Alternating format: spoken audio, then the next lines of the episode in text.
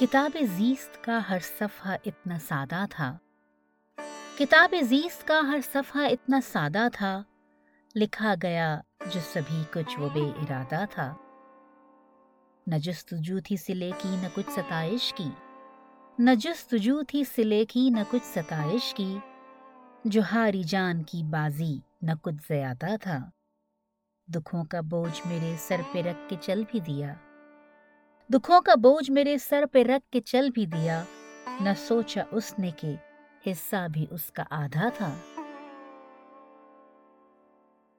میں سوچتی تھی دھنک رنگ شیر میں بھی لکھوں۔ میں سوچتی تھی دھنک رنگ شیر میں بھی لکھوں۔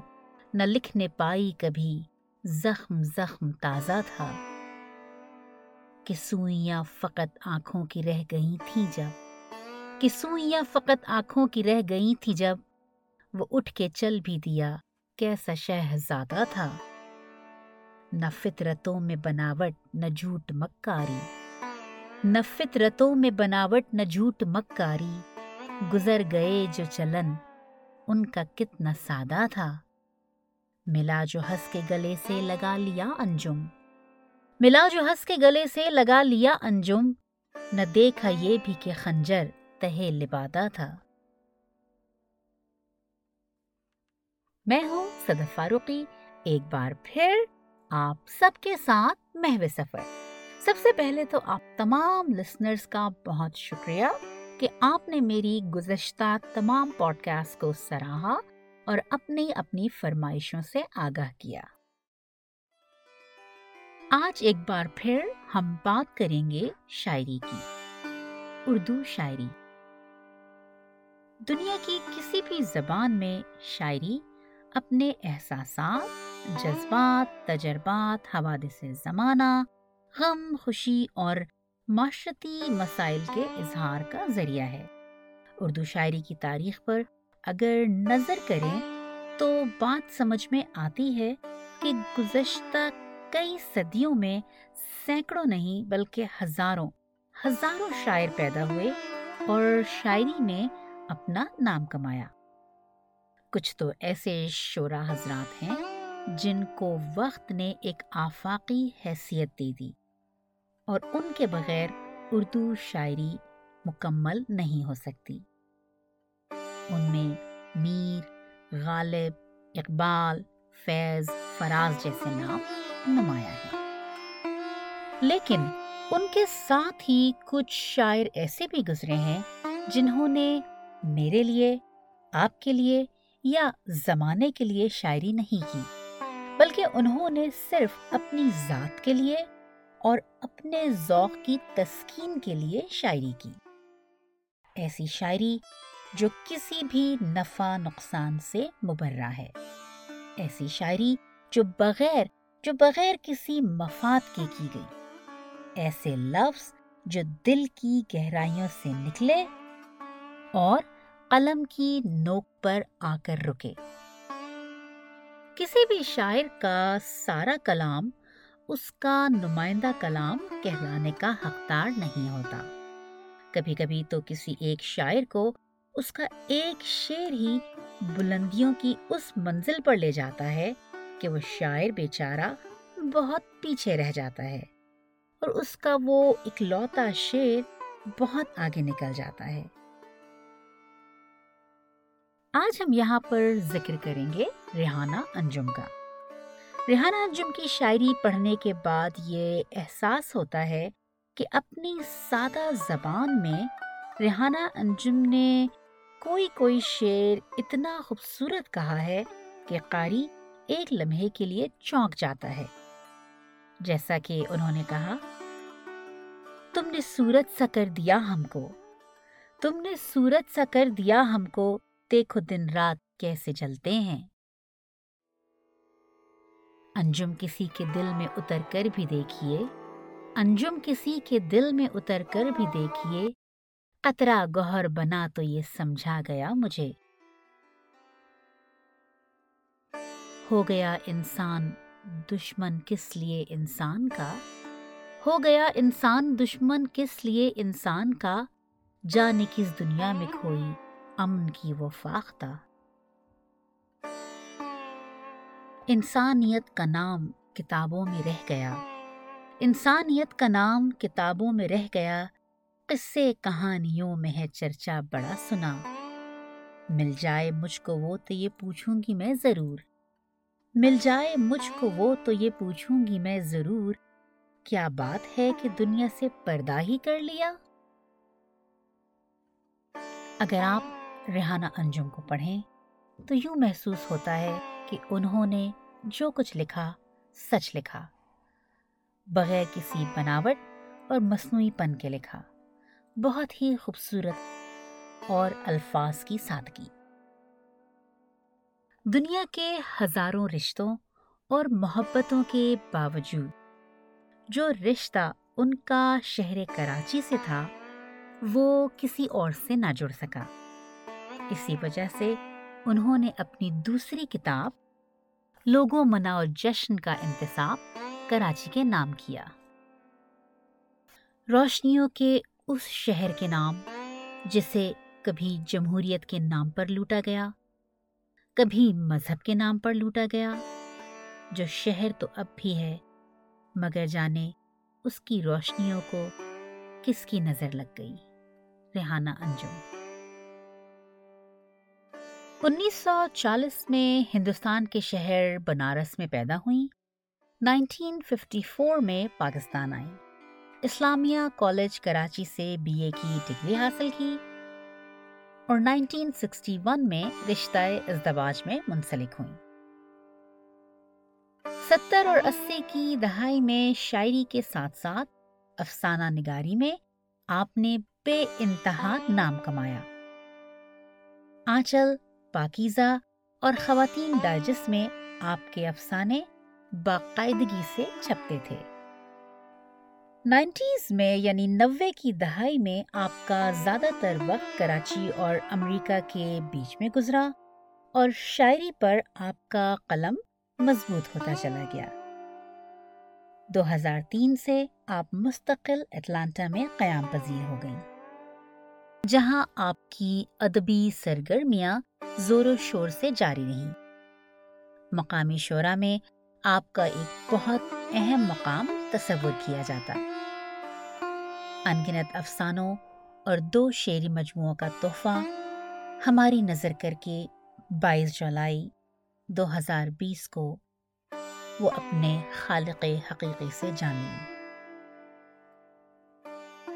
کسی بھی شاعر کا سارا کلام اس کا نمائندہ کلام کہلانے کا حقدار نہیں ہوتا۔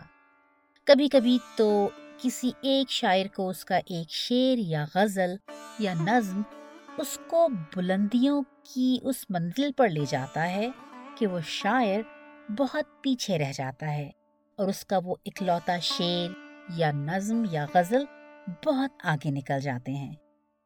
ریحانہ انجم کی نظم تاج محل کے ساتھ بھی کچھ ایسا ہی ہوا۔ ایک مشرقی عورت کے قلم سے نکلی طنز و مزاح میں لپٹی نظم، جسے سن کر آپ مسکرائے بغیر نہ رہ سکیں گے۔ ان کے کلام کی پہچان بن گئی۔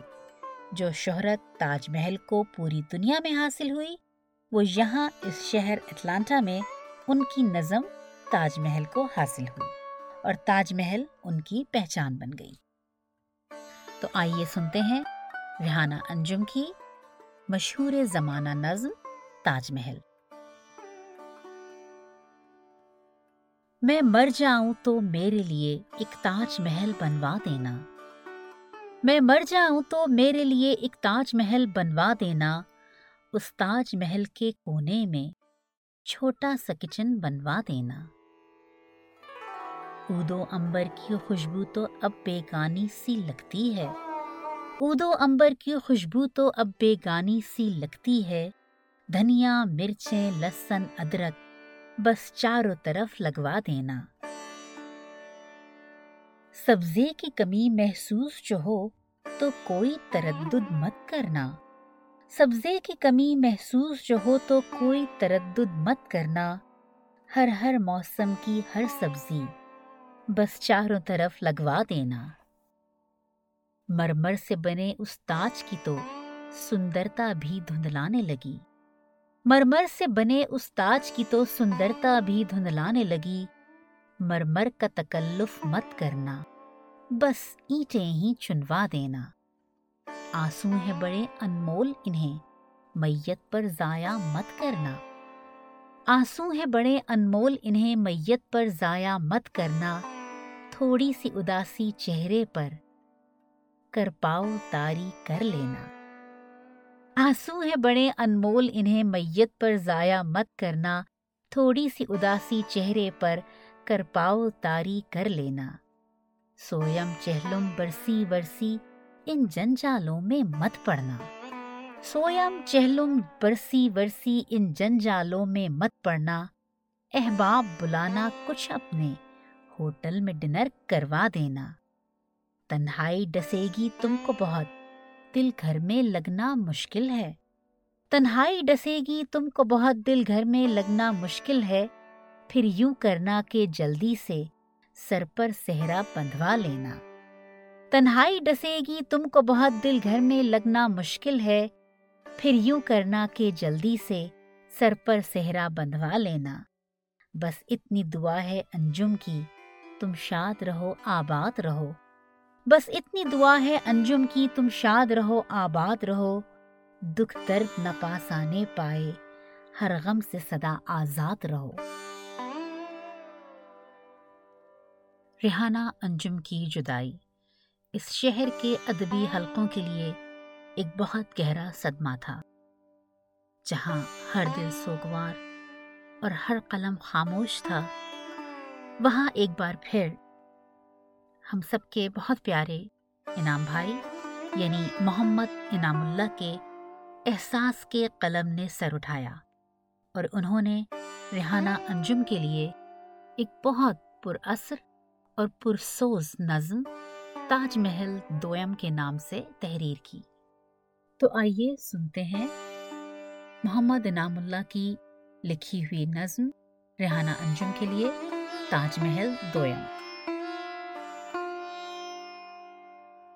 تیرے پیار کی خاطر جنت میں ایک تاج محل بنوایا ہے تیرے پیار کی خاطر جنت میں ایک تاج محل بنوایا ہے ماتھے پر سنہری حرفوں سے تیرے نام ہے یہ لکھوایا ہے اس تاج محل کے کونے میں چھوٹا سا کچن بھی رکھا ہے اس تاج محل کے کونے میں چھوٹا سا کچن بھی رکھا ہے اور سہن میں تیری مرضی کا باغیچہ بھی لگوایا ہے۔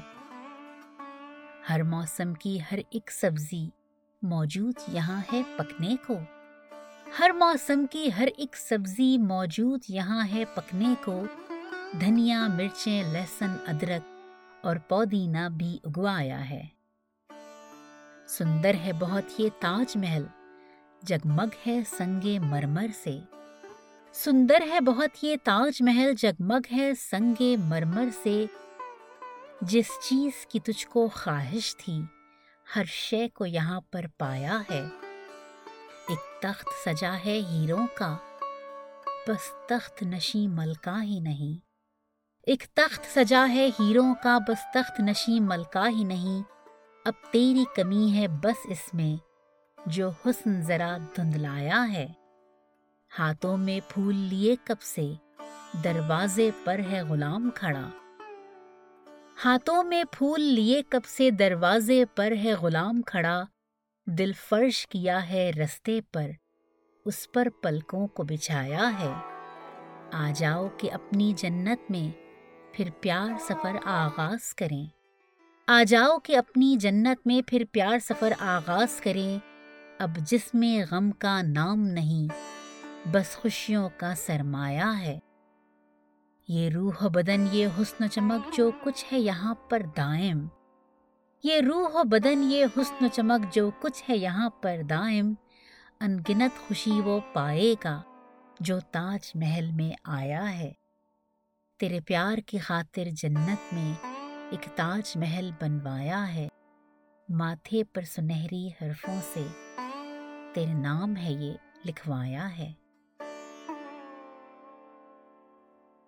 شہرت کسی کی میراث نہیں ہوتی اور ریحانہ انجم کی وجہ شہرت بنی۔